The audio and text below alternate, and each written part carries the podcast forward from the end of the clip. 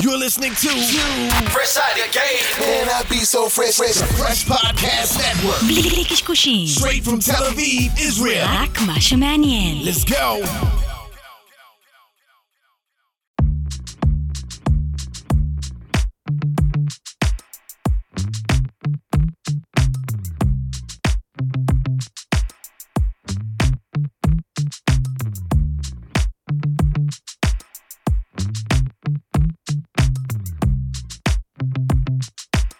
יאללה, מנגל, יזמות מיתוג שיווק ודיגיטל, פרק 126, תודה רבה לכל המאזינות והמאזינים שם ברחבי הגלקסיה, אנחנו צוות המנגל יוס הגדול חגי גולדובסקי, ואיתנו היום אורחת שחיכינו לה הרבה זמן, דוקטור לירז מרגלית, ברוכה הבאה. איזה כיף להיות פה, תודה על ההזמנה. מה שלומך? מעולה. יופי, אז uh, uh, באמת לפני שנתחיל את הפרק, מזכירים לכם שאנחנו חלק מרשת פרש פודקאסטים, כל הפרקים של המנגל ניתן למצוא באתר רשת, כמו בכל אפליקציות הסטרימינג. Uh, יוסי, בוא תתקרב אליי, אנחנו היום במיקרופון אחד. אנחנו, היום עם מיקרופון אחד לצערנו. אה, אז זהו, אנחנו, את יודעת, אנחנו, כמו שאמרנו, אנחנו אוהבים לדבר פחות ולתת ל... מה שנקרא, לתובנות לזרום כמה שיותר מהר, אבל בכל זאת, בשתי מילים ככה, רק שאנשים יבינו בעצם אה, מי הגברת שנמצאת אה, מולנו. אוקיי, אז אני לירז מרגלית, אני דוקטור לפסיכולוגיה, אני מתמחה בכלכלה התנהגותית, תורת המשחקים וקוגניציה. ובשנים האחרונות אני מתעסקת בכל התחום של אה, חוויות, של איך מעצבים חוויות. אה, הייתי שש שנים ראש תחום מחקר התנהגותי בחברה בשם ClickTale, שבעצם אה, אפשרה לי לצפות במה אנשים עושים כשהם באתרים שונים. אז שם עבדתי עם לקוחות כמו Walmart, Nike, The North Face, שהם באו ותמיד הפנו אליי שאלה מאוד מאוד ברורה. למה אנשים קונים מוצר מסוים ולא אחר? למה הם קוראים כתבה אחרת? מה יגרום לאנשים שהם בדף מסוים אה, לקנות את המוצר או לא לקנות? ומשם המשכתי גם מחוויית משתמש לחוויית לקוח, כי הלקוחות האלה רצו להמשיך איתי גם אחרי קליקטל, אה, וזה העיסוק המרכזי שלי היום. זהו, ובין השאר יש לך גם פודקאסט משלך, ובכלל... אה, ואני מוציאה ספר בקרוב, ממש ממש בקרוב, כן. ספר, ובכל כתבה שנייה מראיינים אותך, ואת באמת אחת ה... אחד האנשים והנשים אה, שבאמת מבינות על מה שאנחנו מדברים עליו, שזה מיתוג, ופחות מה שאנשים חושבים, אה, תמיד אנשים היו חושבים מיתוג זה הלוגו, אז מיתוג זה הרבה מעבר. אז אני תמיד אוהב לשאול, קודם כל את השאלה הראשונה מבחינתך, מה זה אומר מיתוג? אוקיי, מיתוג מבחינתי זה, כשאני מסתכלת על brand, אז מבחינתי יש לו פרסונה, כמו שלאנשים יש פרסונה, יש לו תכונות אישיות, יש לו את האופי שלו. ואני חושבת שזה מה שמייחד אה, את ה-brand שלנו, כי היום כבר התרחקנו, אנחנו כבר לא בעולם של מחירים ולא בעולם של שירותים, וזה מאוד מאוד קל לחקות. שירותים קל לחקות, מוצרים קל לחקות, מה שאי אפשר לחכות זה אופי. ואם לברנד יש אופי שאני מתחבר אליו מבחינה רגשית, זה מה שיצור לו את הבידול, אז זה מבחינתי המיתוג. אז זה, את יודעת, אחד הדברים שאנחנו רואים, שברנדים, שאתה אומר, אה, מה הערך של הנכסים הפיזיים שלהם מול הערך של הנכסים הלא פיזיים שלהם, אה, הערך של הנכס הלא פיזי הוא הרבה יותר גדול. זאת אומרת, אם אתה מסתכל על טסלה, או, אה, או חברת רכב אחרת שמוכרת הרבה יותר, ורואים שטסלה בשווי שלה היא, היא שווה הרבה יותר מאותה חברה שמוכרת יותר, את מבינים שיש פה משהו שהוא, אי אפשר למדוד אותו במכירות שהוא שווה ערך בעצם, שזה המותג. נכון, נכון, ואתה יודע, אם אני מסתכלת אפילו על אפל. אם אתה תסתכל, תסתכלו בפרסומות שלהם, אתם לא תמצאו את המפרט הטכני, נכון. אתם לא תמצאו CPU ומעבד, זה לא מעניין אף אחד, נכון. כי אף אחד לא קונה אפל בגלל זה. אנחנו קונים אפל כדי שכשאנחנו ניסע ברכבת, נפתח את המחשב ויראו מאחורה את הסמל הזה של התפוח. ובהקשר למה שאתה אומר, אז יש את המשפט הידוע שכשאנחנו מסתכלים על מוצרים, מוצרים נוצרים במפעל, אבל מותגים נוצרים ב-mind שלנו. ו, ובעצם לעולם הפנטזיה שלנו יש כוח קנייה עצום. ורק אני אתן לך דוגמה לאחד הניסויים הכי מעניינים לדעתי שנעשו בהקשר הזה, לקחו נשים ונתנו להם להסתכל על אה, קרם גוף. ואותו קרם גוף, רק mm-hmm. לקבוצה אחת קרם הגוף עלה חמישה דולר, ולקבוצה השנייה 60 אה, דולר, ובתמונה הראו אישה. קונה את קרם הגוף הזה, והם ביקשו ממנה לדרג את התכונות של האישה. כשהקרם עלה חמישה דולר, אנשים דיברו על אישה מוזנחת שלא משקיעה בעצמה, היא כנראה גם אה, אין לה עבודה כל כך טובה, נתנו לה משרה כמו מלצרית. אה, ולפעמים גם מנקה, ובאותה אישה בדיוק, בקבוצה השנייה, שקנתה קרם יותר יקר, דיברו עליה כאשת קריירה, כן. מוצלחת, יודעת לדאוג לעצמה, יודעת מה טוב, ויש לה טעם איכותי. אוקיי. אה. אה, וזה, זאת אומרת, ההבדל היה רק המחיר של המוצר. המחיר של המוצר. אז איזה, אילו דברים, לדעתך, בני אדם לא מבינים על התנהגות אנושית, או לא שמים לב אליה, יכול להיות שהם בעצמם מתנהגים ככה ואפילו לא קולטים את זה, שבעצם אה, כדאי לנו, אה, אה, אנשים שיש להם בעצמם אה, מיזמים, חברות, כדאי לנו לשים לב, כי זה מה שקובע בסופו של דבר את התפיסה שלנו בעיניהם. אז מחקר בפסיכולוגיה מראה לנו בשנים האחרונות שבין 80 ל-90 אחוז מההחלטות שלנו הן לא מודעות. מה הכוונה? הן מבוססות על רגש. אבל בגלל שאנחנו אוהבים לתפוס את עצמנו כאנשים רציונליים, אנחנו רוב הזמן לא מודעים לזה, ובתהליכי רציונליזציה מאוד קשה לנו להאמין שקנינו את הג'ינס בגלל דברים שלא קשורים לנו, בנו, ואז אנחנו מתרצים שאנחנו כנראה, אה, הוא בעיה במחיר מבצע, ואנחנו נלך איתו הרבה. אבל למעשה יש תחום שלם mm-hmm. בפסיכולוגיה שאנחנו קוראים לו embodied cognition, mm-hmm. וזה בעצם מייצר איזשהו שינוי תפיסתי משמעותי. פעם הקבלנו את המוח למחשב, עשינו אנלוגיה בין המוח שלנו לבין מחשב, מה זה אומר? יש מידע, אם אני אפילו צרכן, אני צריך לאבד אותו, העיבוד נעשה במוח, ואז אני מחליט, קונה, לא קונה. לא, זה לא עובד ככה יותר. מסתבר שהחושים שלנו לוקחים חלק מאוד מאוד משמעותי בתהליך. אתן לך רק כמה דוגמאות קטנות, כשאנחנו מרססים ספרי בריח וניל בסופר פארם, אנשים קונים יותר מוצרי תינוקות. Okay. וכשאני שמה מוזיקה קלאסית במסעדה, אנשים מזמינים יותר שמפניה מתוצרת צרפת, וספרי אור בחנות נעליים גורם לאנשים לקנות יותר נעליים, ויותר מזה, כשאנשים... מחזיקים כוס קפה חמה, הם מדרגים את זה שלידם כבעל אישיות יותר נעימה, וכשהם מחזיקים כוס קרה, הם מדרגים אותו כפחות נעים. אנחנו, ואז כשאני שואלת אותם, יכול להיות שזו הסיבה? יכול להיות שעצם זה שיש ריח של אפל פאי בבית גרם לכם לראות את הבית פעם שנייה?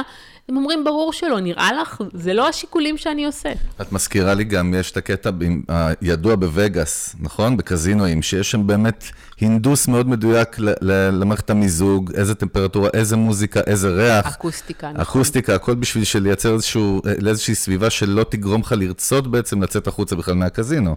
אז הם פיצחו את זה, בקיצר, הם פיצחו את זה כבר לפני הרבה זמן שם. הם פיצחו שמה. את זה לפני הרבה זמן, אבל אני חייבת להגיד, הזכרת את וגאס והזכרת קזינו, אז היום מחקרים שלי מראים שהמון מהטכניקות האלה הועתקו אחד לאחד לאפליקציות שלנו. ואחת okay. אוקיי. הדוגמאות המדהימות בווגאס, שאין שם חלונות ואין שם שעונים. כדי לייצר תחושה של עיבוד זמן.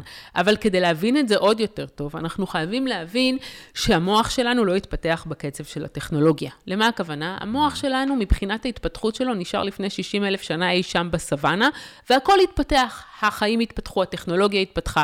עכשיו, כשאנה, מה, למה אני מזכירה את זה? כי המוח שלנו, מה שהוא צריך, זה שהוא קם בבוקר, הוא צריך לראות אור, וכשנגמר פרק הוא צריך לראות כתוביות, כן. וכשאני קם בבוקר ואני מדפדף בעיתון, ברגע שסיימתי את העיתון, אני יודע שזה הזמן לעבור הלאה לפעולה הבאה. מה קורה באינטרנט? תחשבו על ה-feed, אתם גוללים וגוללים, ואין stopping cue, אין רמזים שאומרים למוח שלנו לעצור. ואז אנחנו נכנסים לחמש דקות לפייסבוק ומוצאים את עצמנו אחרי שעתיים.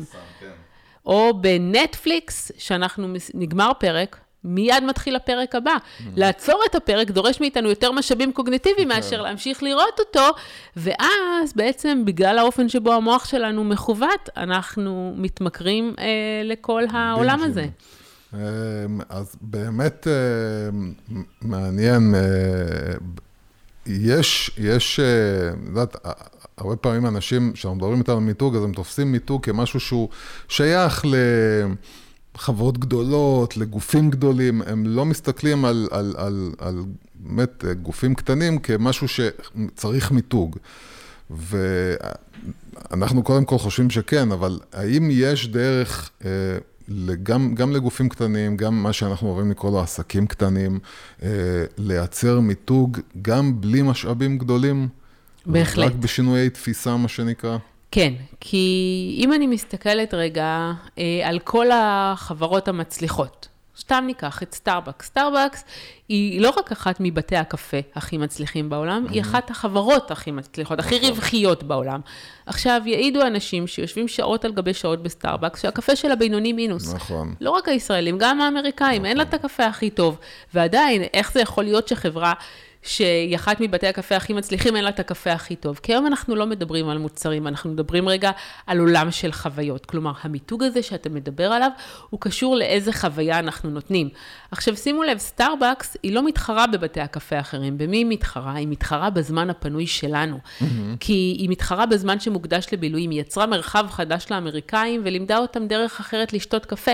בין, מרחב שהוא בין העבודה לבין הזמן בבית, אז בעצם סטארבקס לא מתחרה בבית קפה, אלא בללכת לקולנוע, ללכת לראות סרט, בבילויים שלנו. Mm-hmm. אז אני אומרת, תמיד גם החברות הקטנות צריכות להבין שהתחרות שלהם היא לא אה, בעצם המוצר המתחרה. אם אני אתן דוגמה את דניאל בירנבאום, שהוא בא למנכ"ל את סודה סטרים, הוא בא וישב בישיבת ה-board ואמר, חבר'ה, במי מתחרים? ואז הם אמרו לו, אנחנו מתחרים במכלי הגזה. הוא אמר, אין סיכוי, אני לא מתחרה באף מכל הגזה. אני מתחרה בקוקה קולה או בפפסי.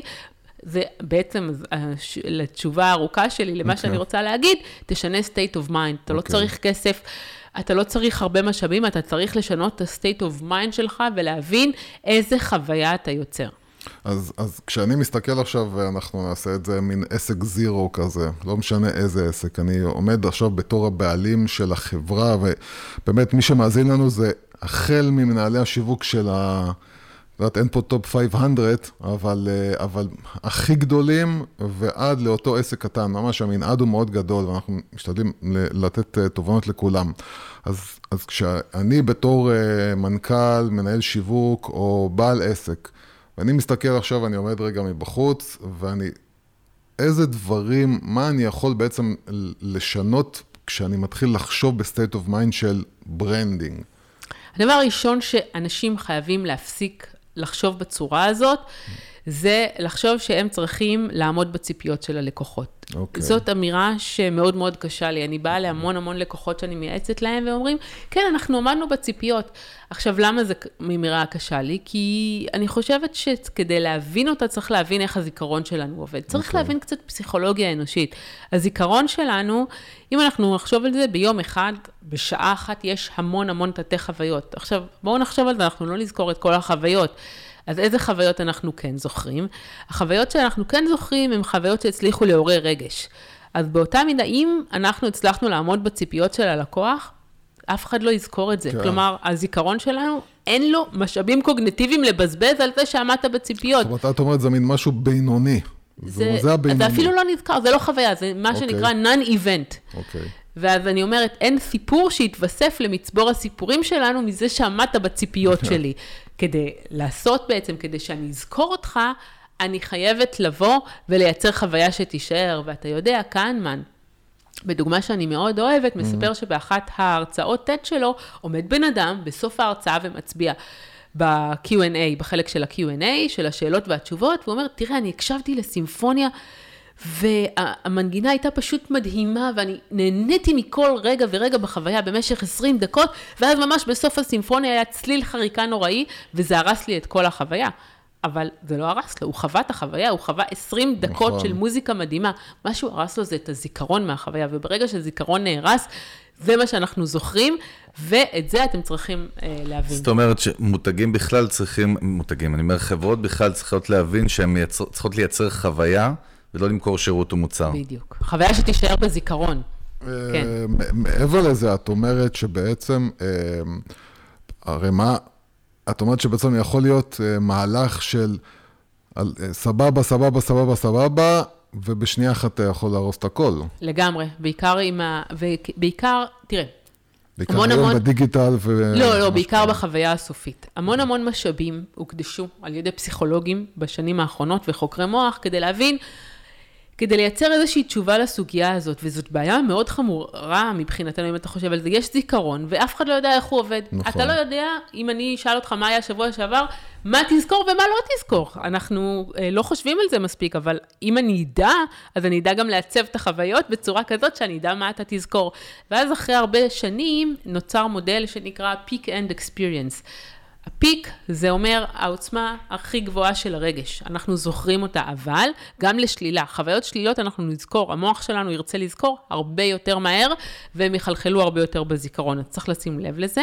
וגם את החוויה הסופית אנחנו נזכור יותר מאת שאר החוויות, ואם אנחנו נדע את זה, אז הרבה פעמים, אתה יודע, אני באה לאנשים והם אומרים לי שהם עושים אנליזות על כל החוויה, אין מה. בואו תעצבו, אנחנו עברנו, עברנו מגישה שבה אנחנו מנטרים חוויות לאחור, לגישה שבה אנחנו מראש יודעים איזה חוויה אנחנו רוצים שתישאר בזיכרון, ואז אנחנו מעצבים סביבה בהתאם. זאת אומרת, אנחנו, אה, מה שאת אומרת, אנחנו אה, יכולים כבר מראש, עוד לפני שהתחלנו, כבר אה, לסדר או להנדס את הדברים, ככה בדיוק. שאנחנו יודעים בדיוק מה הבן אדם ירגיש בכל שלב. נכון. מעניין אותי, האם יש דרכים, ככה שאת יכולה להכניס אותנו קצת מתחת למכסה המנוע, מה שנקרא, יש, אני לא, אני לא אוהב לקרוא לזה טריקים, כי זו מילה לא נכונה, אבל האם יש דברים שאנחנו יודעים שאם זה מה שיקרה, זאת החוויה שתקרה במוח של הלקוח שלך? לא, אני אגיד לך גם למה. כי אין חוויה, היום אנחנו כבר עוברים ממודל של סטנדרט. אנחנו עכשיו בתקופת הבחירות, אז אני אתן כן. דוגמה מאוד ברורה. בבקשה. היום המפלגות שבעצם עובדות על לקחת שלט באיילון, שלט חוצות באיילון ולשווק איתו, זה כבר פסה. למה זה פסה? כי מה זה שלט חוצות באיילון? אתה מדבר לכולם את אותו מסר, אבל הדרך היותר טובה, למשל מפלגות שדיברו איתי, ובאמת הן מפלגות יותר מתוחכמות, הן באות ומסתכלות למשל על המתלבטים. ואז אני עושה סקר כדי להבין, אוקיי, יש מתלבטים שבאים מחוסר אמון בפוליטיקאים באופן כללי. יש מתלבטים שהסיבה להתלבטות שלהם היא שפשוט הם לא יודעים, אין להם אה, איזשהו מנהיג להצביע לו, ויש מתלבטים שפשוט אה, מרגישים צורך לנקום במישהו אחר, אבל הם כן. לא יודעים איך לייצר את ההצבעה האסטרטגית. אז עכשיו, אני, אין טעם שאני אלך לכולם וידבר על משוואה של חוסר אמון בפוליטיקאים. אני צריכה להבין מה המוטיבציות שלהם, הרבה פעמים מוטיבציות לא מודעות, ואז לטרגט את המסר הנכון לקהל הנכון. זה, זה מעניין מה שאת אומרת על בחירות, אנחנו דרך אגב, אנחנו יום לפני הבחירות, אני לא יודע מתי ישמעו את הפודקאסט הזה, גם עוד 30 שנה, אבל אנחנו באמת יום לפני הבחירות, איזה מספר? ארבע, נכון? ארבע, כן. אמרת, אנחנו כרגע בתקופת בחירות, אנחנו תמיד בתקופת בחירות כבר כזה בישראל, אבל באמת שאני חושב על זה, באמת אמרתי לי יוסי לפני כמה ימים, קודם כל הקמפיין כאילו הנוכחי הוא פרווה ברמות, זה כאילו, הם באמת לא יודעים לצאת ממש מחוץ לקופסה, דרך אגב, חוץ מבמרכאות אני אומר ביבי, מה שאני רואה כאילו בפייט הדיגיטלי, אבל אה, ניקח דוגמא את יאיר לפיד, מבחינתי מרתק מה שהוא עשה פעם, השתיקה שלו, חוסר התקיפה שלו, וזה קטע, הפוך על הפוך, וזה מייצר לו עוד מנדטים ועוד מנדטים. צובר כוח. למה דרך אגב זה עובד ככה אצלנו במוח? Uh, התשובה היא מאוד פשוטה, ושוב, אני מצטערת שאני כל פעם חוזרת להסברים הפסיכולוגיים, אנחנו בפסיכולוגיה, זה בסדר. אבל uh, תראו, אז הגישה שנלקחה מגישה של מטופל ומטפל, זה לא שהוא עשה את זה בצורה אסטרטגית, הוא פשוט ראה שהוא שותק. בהתחלה הוא שתק כדי שכשהוא ידבר, אז כולם ייצרו משמעותי, סביבו. כן. ואז הוא ראה שזה עובד, אז הוא פשוט החליט לא לדבר בכלל. אוקיי. מה קורה? Uh, כשאנחנו uh, מסתכלים על בן אדם ששותק, הרבה יותר קל לנו להשליך מעצמנו את המאווים ואת הרצונות שלנו עליו. מטופל uh, ומטפל, בדינמיקה ביניהם, ככל שהמטפל שותק יותר, הרבה יותר קל לו להוציא ולהניע את הטיפול, כי אז המטופל משליך על המטפל, ובאמצעות זה אפשר לעבוד. אותו דבר כאן, יאיר לפיד רוצה לפנות גם לאנשים ימניים שהתייאשו מנתניהו. כל דבר שהוא יגיד, ירחיק אותם ממנו, וככל שהוא ישתוק יותר, הרבה כן. יותר קל לי להשליך עליו את מה שהייתי רוצה לראות פה, וכל מה שנשאר לו לעשות זה להיראות כמו מנהיג, אז אם תשימו לב לליטושים המינוריים שעשו לו, כי יראו אותו קצת. הוא כבר לא החתיך המסוכס. אלא הוא בן אדם שאפשר יותר לסמוך עליו, הוא נראה יותר כשיר, ומחקרים שאנחנו רואים, אה, הסתכלו על, אה, נתנו לכל מיני נבדקים, גם לילדים, להסתכל על מנהיגים שהם לא מכירים בארצות אחרות, והראו שאחרי כמה שניות הם יודעים לד- אה, לנבא בדיוק של 83 אחוז מי הולך להיבחר בארץ אחרת, כן. רק על פי השאלה האם הוא נראה לך כשיר, כלומר זה... אה, ברמה הלא מודעת, זאת האופן, זה האופן שבו אנחנו מחליטים, ולכן ככל שמנהיג ישתוק יותר, כך ייטב לו. כן, נכון, ולצאת קצת מה, מהפוליטיקה, שזה נושא שהאמת אני לא הכי כיף לי איתו, אני יותר אה, כיף לי ככה להיכנס לעולם היזמות והעסקים, אז אה, אנחנו מדברים המון, ואת גם, יש לך פודקאסט בנושא, ש, שהוא הדיגיטל ו, והשינויים האדירים שזה עשה, אה, אני חושב גם בתפיסה שלנו של מותגים, וגם איך נוצרים מותגים. אה, יש דברים בעצם שהעולם הווירטואלי אה, יצר, שמה שנקרא, אנחנו כבר לא נחזור אחורה. כן, יש, אה, יש המון דברים. אה, כי אחד הדברים בעיקר שהואצו בתקופת הקורונה, אבל היו גם לפני, mm-hmm. זה הדיגיטציה, הנוחות והנגישות של בעצם לקנות בדיגיטל. והיום אחד הדברים המעניינים שאנחנו רואים, אה, זה שאנשים בזמן הרכישה החליפו רכישה רכישה אימפולסיבית בעיקר, כן. בזה שפעם היינו רואים בסדר, בסדרות האמריקאיות שהולכים למקרר לאכול גלידה כשעצובים, כן, היום זה ברכישה. המקום של הדיגיטל. כן. עכשיו, הדיגיטל הצליח לעשות את זה בצורה מדהימה. כי הוא בעצם, כמו שאמרנו קודם, הוא לוקח טכניקות, גם מהקזינו, גם ממקומות אחרים, כדי לייצר סוג של התמכרות. מה, מה למשל קורה בדיגיטל?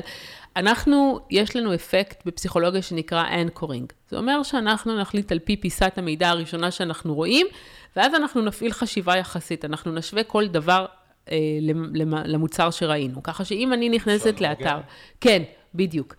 ועיגון, נכון, זה נקרא אפקט העיגון, ואם אני נכנסת לאתר ואני רואה ארנק אה, של פראדה ב-1,600 דולר, ואז לידו אני רואה תיק ב-400 דולר, פתאום התיק יראה לי זול, לא משנה כן. אה, מה יקרה.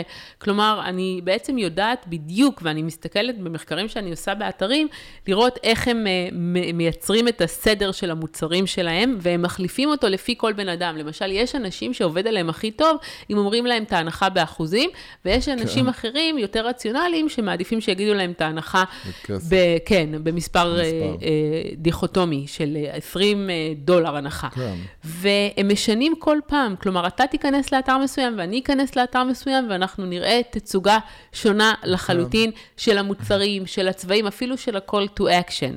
ואחד המות... המחקרים שאני עשיתי בתחילת הדרך, שעוד עבדתי בקליקטל, אחת אה, החברות ביקשה ממני להבין מדוע ברגע שנכנסים לעמוד מוצר, מה יגרום לאנשים לעזוב אותו, ומה יגרום לאנשים להמשיך עם המוצר ולהוסיף אותו ולקנות אותו, להמשיך כן. בכל תהליך הרכישה. ו... אה, אחד הדברים המעניינים שראיתי זה שאני התחלתי להסתכל על הגולשים, על תנועות העכבר שלהם, וראיתי שהמוצר, העמוד היה בנוי בצורה כזאת שהמוצר היה למעלה, ולמטה היו כל הפרטים על המוצר. Okay. אוקיי. עכשיו, אחד הדברים הראשונים שאתה מבין שאתה מתחיל לקרוא על רכישות בדיגיטל, שבגלל שאתה קונה אונליין ואתה לא יכול להרגיש, להריח, למשש את המוצר, אתה צריך כמה שיותר פרטים על המוצר. כן, מידע. וזה נורא הפתיע אותי, כי אנשים שלא ירדו למטה, לא גללו למטה לאיפה שהופיעו כל הפרטים. קנו הרבה יותר, ודווקא מי שגלל הפוך, קנה כן. הרבה פחות. ואז אני מנסה להבין, ואז אני מבינה באמת שיש לנו שתי מערכות לעיבוד מידע, את המערכת הרגשית ואת המערכת הרציונלית. עכשיו, נניח, אחד הדברים שאני אוהבת לעשות זה להסתכל על בגדי מעצבים נורא יקרים ולפנטז אה, אותי לובשת כן. אותם. נניח אני מסתכלת על איזשהו בגד, ואני בעצם מונעת על ידי החלקים הרגשיים, ואז אני רואה את כל פרטי המידע. המערכת הרציונלית חייבת לבוא לפעולה. כי אני לא יכולה להתעלם. אז את כאילו הורסת עכשיו את ה... בדיוק, הם הרסו לי, כי ברגע שהמערכת הרציונלית, אז אני מתחילה לעלות שאלות כמו, האם אני באמת עשיתי מספיק השוואות, האם אני באמת צריכה את זה, ואז אנחנו מחליטים לדחות את ההחלטה. קטע. אנחנו, את יודעת, אה, אה, אני נתקלתי בך אה, בכתבה שדיברה בעצם על ההשפעה של ברנדד קונטנט, על תוכן ממותג. ודיברו שם על דיסני, על mm. המנדלוריאן, ועל הכתר, ובעצם איך מוצרים משולבים בתוך סדרות ממש. כן. ואנחנו תמיד כאילו דוחפים, גם לקוחות שלנו וגם בכלל אנשים, ואנחנו מדברים על זה בפודקאסט המון, על בעצם על... על להתחיל לצ- לצאת מהתפיסה של אני צריך לייצר תוכן אה, שיווקי על ידי זה שאני אדחוף את המוצר שלי, ולהתחיל לחשוב על בוא תיתן ערך. זהו. כן. מה, ומאוד חשוב לי לשמוע את זה ממך, כי נראה לי שיש לך, יש לך מה להגיד בנושא. נכון. כי בסופו של דבר, בואו נתחיל מההבנה הכי פשוטה שיש לנו לגבי התנהגות אנושית. ואני אדגים אותה דרך אחד המחקרים הראשונים שנעשו בנושא, סיגריות קאמל. אוקיי. הראו לאנשים שהם אה, אה, מעשני קאמל, אה, תמונה של מדבר ותמונה של הסיגריה עצמה, שגם היא בעצם, יש לה שם תמונה של גמל. גמל, כן. וראו שכשמראים לאנשים את התמונה של המדבר, מבחינת החשק שלהם לעשן קאמל, הוא היה הרבה הרבה יותר גבוה, בצורה משמעותית. ואז מה שהבנו זה שכשאנחנו בעצם, אנחנו מסתכלים על איזשהו תוכן שאנחנו מבינים שמנסים למכור לנו, כל מנגנוני ההגנה עולים. זה כמו איש מכירות. אה, כמו שאני עשיתי השוואה בין למכור מוצר על ידי איש מכירות ללמכור מוצר באתר. באתר אף אחד לא מנסה להתמקח, אף אחד לא חושב שעובדים נכון. עליו ופשוט אומרים, זה מה שיש, אז קונים. נכון. אותו דבר כשאנחנו מנסים לשווק, אין מה לעשות, מנגנוני ההגנה מיד מופעלים גם ברגע שרק ראינו את הלוגו. ולכן מה שיותר ימריץ אותנו לפעולה, זה אם אה, אנחנו נעשה את השיווק, כמו שאתה אומר, תוכן אמיתי, שיעשה אסוציאציה לברנד. כי איך המוח שלנו לומד? המוח שלנו לומד בצורה אסוציאטיבית. ברגע שגירוי מסוים מופיע עם גירוי אחר, נוצר קשר לא מודע ביניהם. ברגע שאנחנו נשווק את המוצר שלנו עם איזה שהם תכנים שאני תמיד לומד מהם, התחושה הטובה שלי לגבי התכנים תשוייך מיד לברנד עצמו. אבל אם אני ארגיש שמנסים למכור לי, אז מיד אני מפעיל את כל המנגנוני ההגנה, ואז מפעיל אה, לא את הרגש, אלא מחשבות חשדניות לגבי המותג עצמו. זה, זהו, אז, אז מה בעצם אה, אה, אה, קורה כש...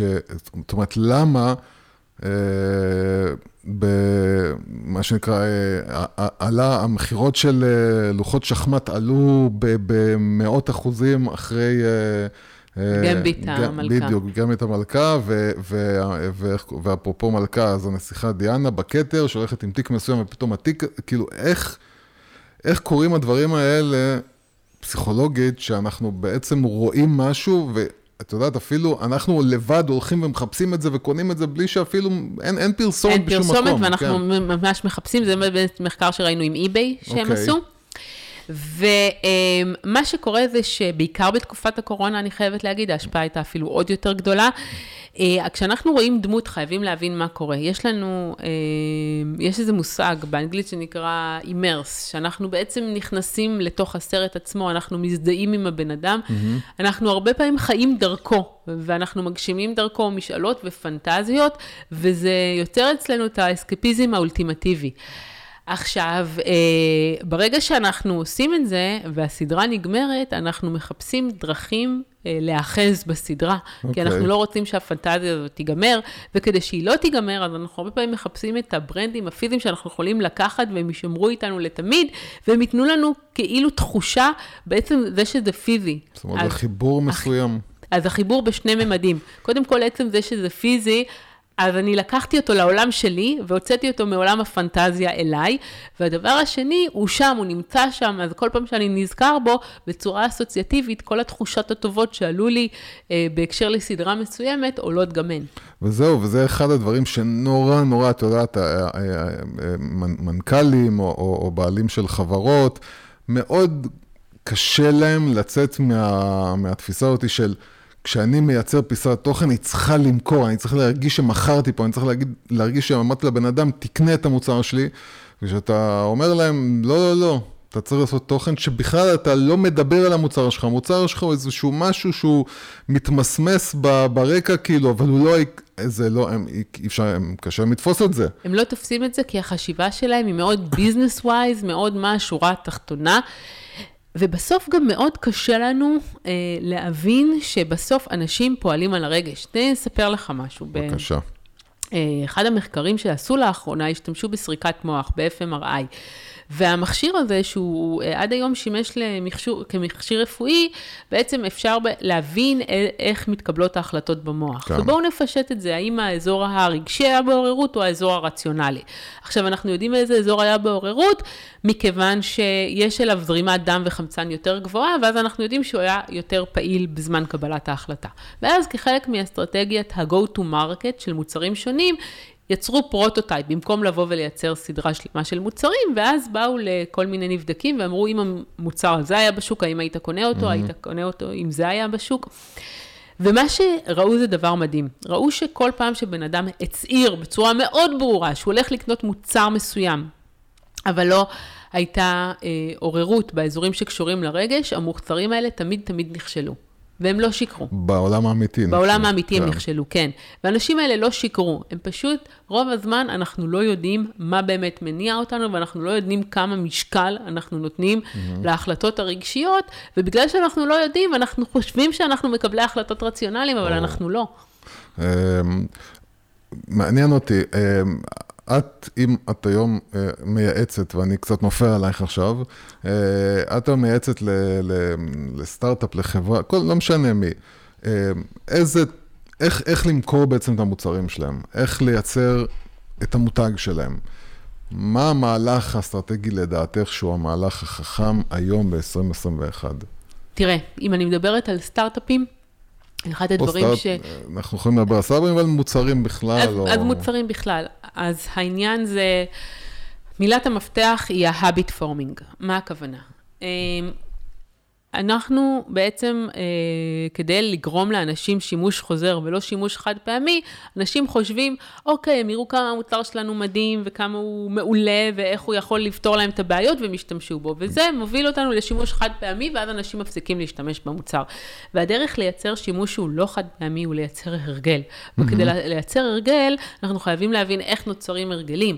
כי יש לנו ממש מעגל שלם של הרגל, שאנחנו צריכים לייצר את הטריגר ואת הריוורד, ולהבין באיזה טיימינג אנחנו חייבים לתת את הריוורד, ולעשות את זה מספר פעמים באופן קבוע, עד שבעצם השימוש יהפוך משימוש רציונלי, שאני צריך רגע לחשוב כדי לעשות אותו לשימוש לא רציונלי. כן. והנה, אחת החברות שאני אה, עבדתי איתה, הם יצרו מכשיר מדהים לאנשים שיש להם מיגרנות. ובאמת, כשאני הגעתי לחברה, הם הסבירו לי שאנשים שיש להם מיגרנות, זה סבל נוראי, שהרבה פעמים הם לא יכולים לעשות משהו כמה נכון. שעות טובות, הם צריכים פשוט להיות בחדר ולישון.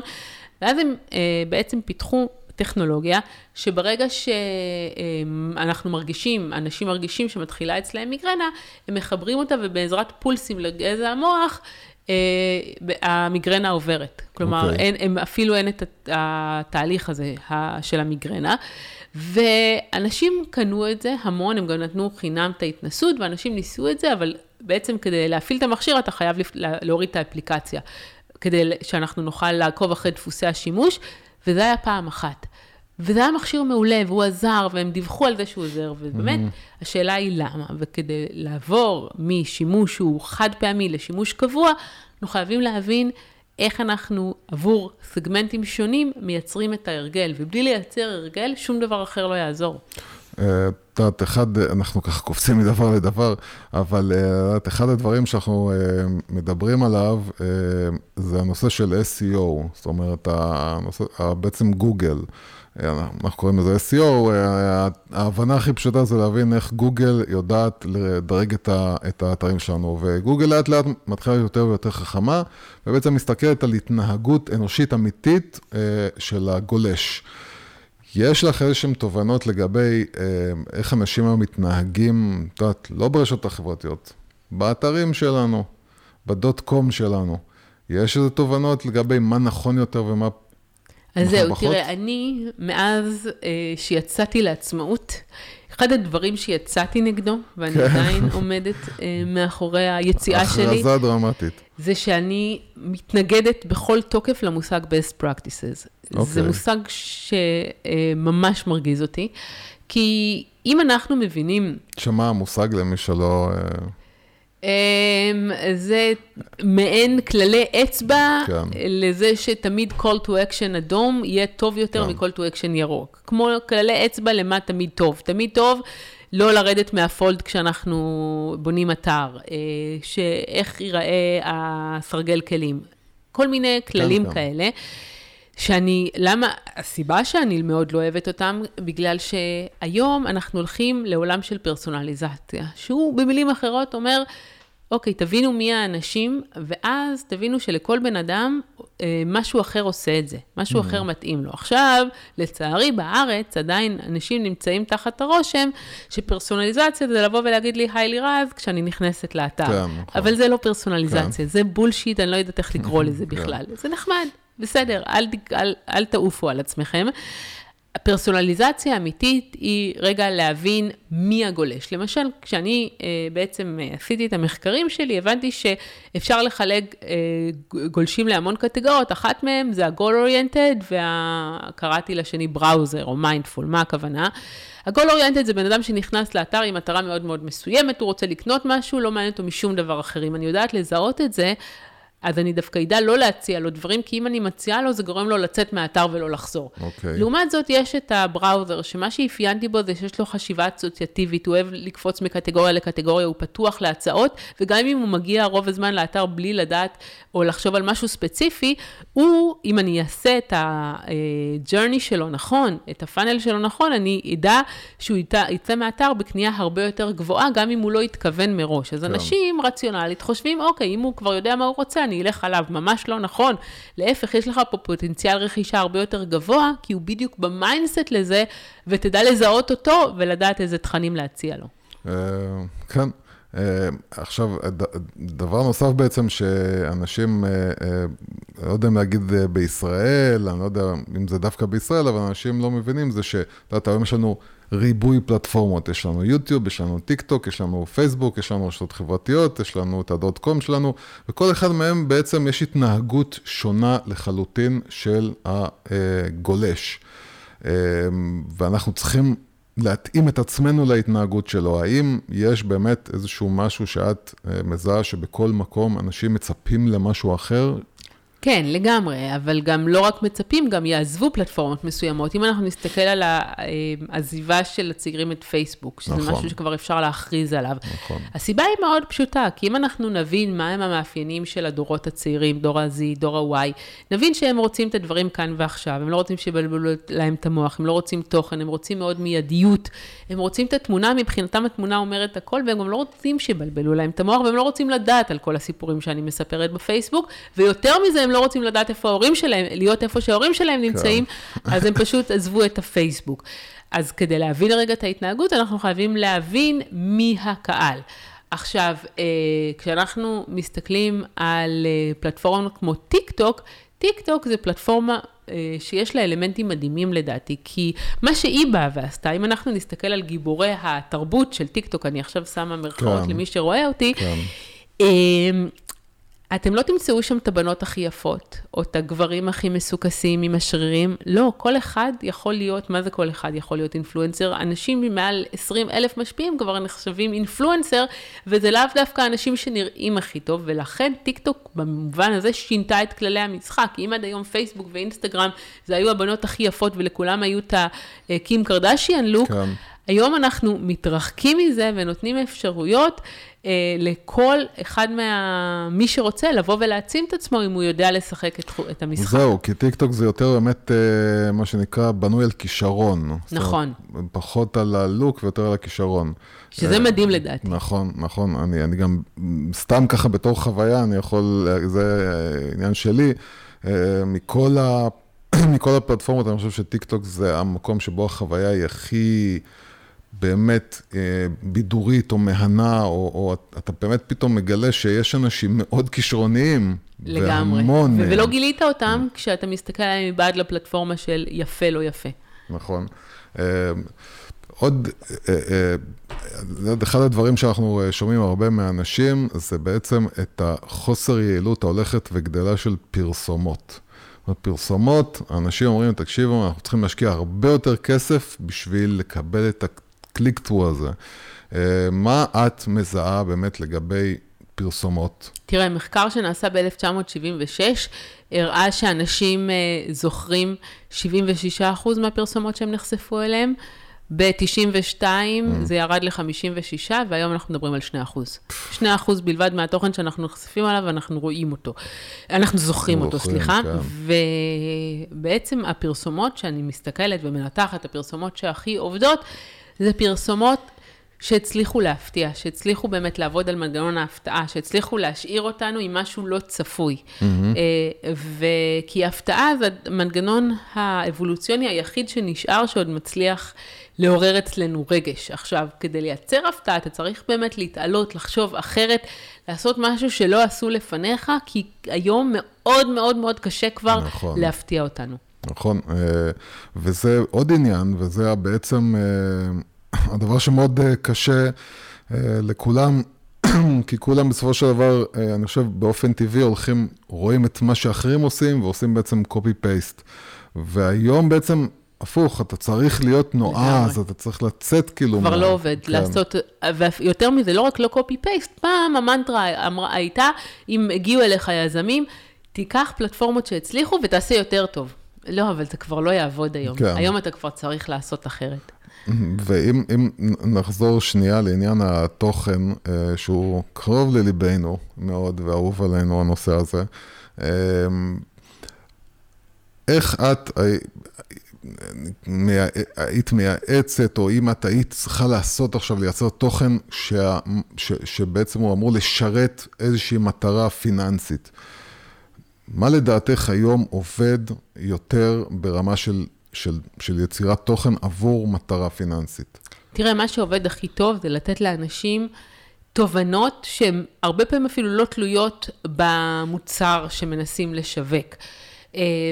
אפילו אם אני מדברת איתך על אחד מ, אחת מיצרניות הרכב שפנתה אליי, ובאמת חשבנו על, אוקיי, מתי יגיע הזמן להחליף את הרכב, מתי mm-hmm. אפשר להתעסק ב, אפילו ברמה של מתי זה בסדר ללכת למוסך לא מורשה, ומתי זה בסדר ללכת למוסך מורשה. דברים שהם בהפוך על הפוך, דברים שכביכול אותה חברה לא תגיד על עצמה, אבל היא מייצרת אמינות, כי היום האמינות הרבה יותר חשובה כן. מכל דבר אחר. אז אם... חברה שיש לה מוסכים מורשים אומרת שזה בסדר לפעמים ללכת למוסך שהוא לא מורשה, זה קנה אותנו. אוקיי, okay. זאת אומרת, ש, ש, זאת אומרת אני, התחושה שלי שבעצם החברה באה לשרת אותי ובאה לתת לי את הדבר שהכי נכון עבורי ולא עבורם. בדיוק, כן. נכון. אמ, ואם את יכולה ככה, את יודעת, להפציץ אותנו במגוון של טעויות שאת רואה כל הזמן, ש, אה, שמותגים עושים, או שאנשים, או אפילו מקרים שבהם אה, אה, את רואה חברה עושה מהלך שהוא מהלך שאם היו עושים אותו בראש של מותג אחרת, היו, היו מביאים תוצאות יותר טובות. אמ, תראה, העניין הוא שאני רואה המון המון טעויות כאלה, אבל הטעויות האלה נובעות מזה שהם... מזה שמתייחסים לאנשים כעל אנשים רציונליים, שעל זה דיברנו. נכון. מסתכלים רגע, לוקחים מוצר ומשווקים את הפונקציונליות שלו. אני אתן לך דוגמה. קולגה שלי, לפני הקורונה, טס לכנס לקוחות בווגאס. והוא okay. אוקיי. פוגש שם אה, מנכ"ל של חברה של טיסות פנימיות בארצות הברית, והוא ניגש אליו ומציג את עצמו ואומר לו, אני יכול להגיד לך משהו? כן. הוא משתמש בחוצפה הישראלית, כן. והוא אמר לו, בסדר. אז הוא אמר לו, תראה, אני רציתי לקנות טיסה היום אצלכם באתר, אני חייב להגיד לך שהחוויה הייתה על הפנים. הוא מסתכל על המנכ"ל, והמנכ"ל לא היה נראה מופתע מדי, הוא אומר לו, כן, אני יודע. אז הוא אומר לו, מה זאת אומרת, אתה יודע? אז הוא אומר לו, תראה, אני הסתכלתי באתרים של הלקוחות שלנו, וראיתי שהחוויה שם הרבה יותר גרועה. אז אני החלטתי להשקיע את המשאבים שלי בלהוריד כסף, ובמגוון רחב יותר של שירותים, וזאת אמירה שהייתה נכונה לפני 10 או 15 כן. שנה. כי אז באמת אה, התחרות הייתה על מוצר, ואין היום טעות קריטית יותר מלבוא ולשחק על מוצר, או לבוא ולהגיד, יש לי גם. היום אנחנו חייבים להבין שאנחנו בעולם של חוויות, וחברות שלא יבינו את זה, הם יישארו אחורה. ובוא נראה, נלך על ההפוך, אה, דברים שנתקלת בהם אה, אפילו בזמן האחרון, שתוכל להגיד, זה מהלך חכם, זה משרת אז אותם. אז אחד הדברים שעשינו עם נייקי, אוקיי. לפני כמה שנים, יש לזה כבר כמה שנים, אבל אני חושבת שזה מהלך מבריק. אה, שנייקי מאפשרת לעשות מה שנקרא costume shoes. כן. לקחת איזושהי נעל ולהתחיל לעצב אותה. וברגע שאנשים מעצבים את הנעל, הם מוכנים לשלם פרימיום עבור אותה נעל בדיוק, בגלל שזה שלהם, בגלל שיש את מה שנקרא איקאה אפקט. כן. שזה בעצם, אנחנו חייבים להבין שהחוויות עברו ממקום שבו הצרכנים צורכים חוויות, לזה שהם לוקחים חלק פעיל בחוויה עצמה. ובאותה מידה, כמו שנייקי נותנת לי לעצב את הנעל שלי, כשאני היום הולכת למסעדה, למסעדות היוקרה, mm-hmm. החוויה לא מתחילה כמו פעם ברגע שהמנה הונחה על השולחן, החוויה מתחילה ברגע שאני מניחה את הרגל שלי במסעדה, כי היום יש טרנד של המטבח השקוף, נכון. שהופך לי להיות הופך אותי להיות חלק, או נותן לי לקחת חלק בהכנת המנה, כי אם פעם המטבח היה מקום של קולפי תפוחים אה, מיוזעים, היום הוא הופך להיות חלק מהחוויה שלי. כלומר, היום אנחנו חייבים להבין שהלקוחות לא רק צורכים חוויה או מוצר ברגע שהוא יסתיים, הם לוקחים חלק בהכנה של המוצר, גם בוואנס בעצם עבדנו איתם על איך אנשים מעצבים את הנעל שלהם והופכים חלק מהחוויה, ובמטבחים אה, אנשים בעצם שותפים להכנת המנה, וככל שנצליח להכניס יותר את האנשים לחוויה, אה, בעצם אנחנו נצליח יותר. אמ, בואו נלך ככה לקראת סיום. אמ, יודעת, אני לא רוצה לתת מספר, של, של, שלושה, חמישה, ככה, הטיפים שלך, אבל בוא, בוא נעשה את זה, מה שנקרא, כמה שיותר חכם. הטיפים שלך, ל... ננסה לעשות את זה רחב גם, אה, ל, ל, ל, לאנשים שלא חושבים מיתוג, איך להתחיל לחשוב מיתוג ו- ו- ו- ולחשוב מיתוג שזה באמת ישרת אותם, גם אם זה לונג רן ולא שורט טרם כאילו, אבל זה ישרת אותם ברמה של יבנה אותם כמשהו שהלקוח קונה מהם, זהו, הוא לא קונה מהמתחרה. כלל מספר אחד מבחינתי, אה, זה להבין את הפער, הפער שדיברנו עליו, להבין את הפער בין מה שאנשים אומרים לך לבין מה שהם באמת מרגישים. ואני רק כן אתן דוגמה קטנה עם נטפליקס, ש-. שעשו דבר מדהים לדעתי, הם אה, עשו שינוי במערכת הדירוג שלהם מדירוג של בין 1 ל-5 כוכבים ל-thumbs up, thumbs down. ובסוף, למרות שנטפליקס יצרנית תוכן, מה שבאמת חשוב לה זה פרסונליזציה. זה בגלל זה היא גם מקפידה שכל בן אדם ייכנס עם היוזר שלו, כי היא רוצה שלכל בן אדם לקלוע כמה שיותר לטעם שלו. ו-thumbs up, thumbs down אה, עזרו להם יותר אה, לבוא ולהתאים את התכנים בצורה פרסונלית. והשאלה היא למה? ואז טוד ילין, VP product של נטפליקס, אמר דבר חכם. הוא אמר, תראו, מה שאנשים אומרים ומה שהם עושים זה שני דברים שונים. אדם, בן אדם יכול לבוא ולתת אה, חמישה, אה, לתת אה, כוכב אחד לסרט של אדם סנדלר שהוא רואה שוב ושוב ושוב. אם אני לוקחת את זה אליי, אחד הדברים שאני הכי אוהבת בעולם לראות זה חברים. כל פרק ראיתי לפחות 13-14 פעם, ואני צוחקת כל פעם מחדש. נכון. אבל אני לא אדרג אותם חמישה כוכבים. מה אני אדרג חמישה כוכבים? סרט על המוח. כנראה סרט כן. דוקו מעניין, כ- אוקיי. שמתיישב לי עם התפיסות נכון. שלי לגבי עצמי. ואז אם זה thumbs up, thumbs down, זאת שאלה אחרת, זה אהבתי, לא אהבתי, אבל זה לא מתחיל מלשנות את המערכת דירוג, זה מתחיל מלהבין את האנשים, את האנשים שאליהם אתה הולך לשווק, ובלי שתבין את הצרכים שלהם, אתה לא תוכל אה, למתג כמו שצריך את המותג שלך, כי בסוף מותג זה צורך. ולמה זה צורך? כי הכלל השני הוא שמותג, אנחנו חייבים להבין, אמור לגרום לנו להרגיש טוב עם עצמנו. אנחנו משליכים מהתכונות של המותג על עצמנו, אנחנו צריכים להזדהות איתו, ובלי שנבין את זה, אנחנו לא נוכל למתג כמו שצריך, ולכן הרעיון הוא, אל תמתגו בלי קשר להבין מי הלקוחות ומי הפרסונות שאתם רוצים לשווק. לפעמים אנשים רוצים, הולכים, רצים, ממתגים מה שטוב להם. לא, זה לא עובד ככה, זה תהליך של דינמיקה, זה תהליך הדדי, שאתם חייבים קודם כל להבין למי אתם משווקים, ורק אחר כך אתם יכולים אה, להיות מספיק כשרים כדי לבוא ולבנות לעצמכם את המותג. והדבר השלישי, שהוא נורא נורא חשוב, שהדברים הקטנים משמעותיים. ואני אתן דוגמה, אחת הנשים שרצתה את העזרה שלי, היו לה המון המון צימרים בארץ. וכשהגעתי אליה לביקור בצימרים בפעם הראשונה, היא סיפרה לי שזה היה צימרים לאוכלוסייה הדתית. דתית או החרדית, אבל יכול להיות הדתית, והיא סיפרה לי שהיא קונה להם מין יין תירוש כזה, וופלים כאלה של פעם, ממש כאלה של פעם, ממש ופלה, שהיה כתוב על זה. היא אומרת, זה קונה אותם, זה כל מה שהם זוכרים. זה כן. בסוף, הדברים הקטנים זה מה שהכי חשוב, וחבר שלי לפני הקורונה חזר מאמסטרדם, והוא סיפר שהם היו, נתנו להם את המקומות הכי יפים ופארקים, ובסוף מה שהבנות זכרו זה שהם הלכו לטיול אופניים, ויש להם פה בארץ אופניים. כן. אז הדברים הקטנים האלה, שאתם בסוף, אל תחשבו בגדול, תחשבו הרבה פעמים בקטן ותעשו את כל הדברים הקטנים שהם מאוד מאוד משמעותיים. ואני אגיד רק דוגמה אחרונה לזה, שבקורס עכשיו שאני מעבירה, שלחו לאנשים אה, קפה ומאפה. ואתה יודע, בסוף, מה זה קפה? וזה קנה אותם בצורה בלתי רגילה. זה, זה היה, זה הדברים כן. הקטנים האלה שעושים את ההבדל. סבבי, אז אה, דוקטור, אה, איפה אפשר לצרוך אותך יותר? אז אני אגיד שאני מוציאה ספר בשם אם לפרויד היה סמארטפון.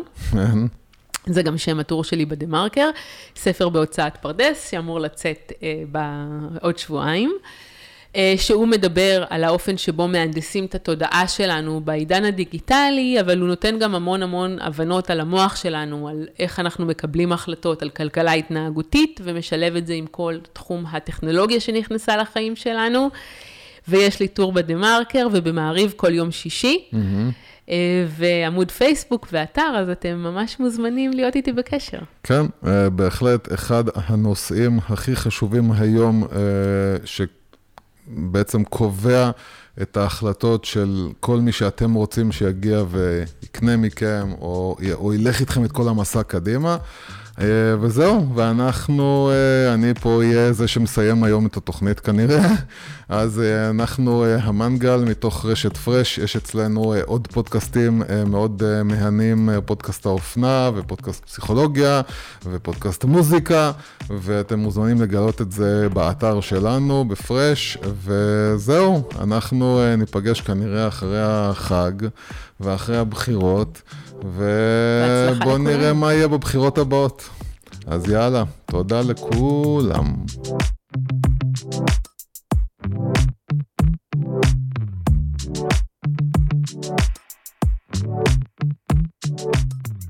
You.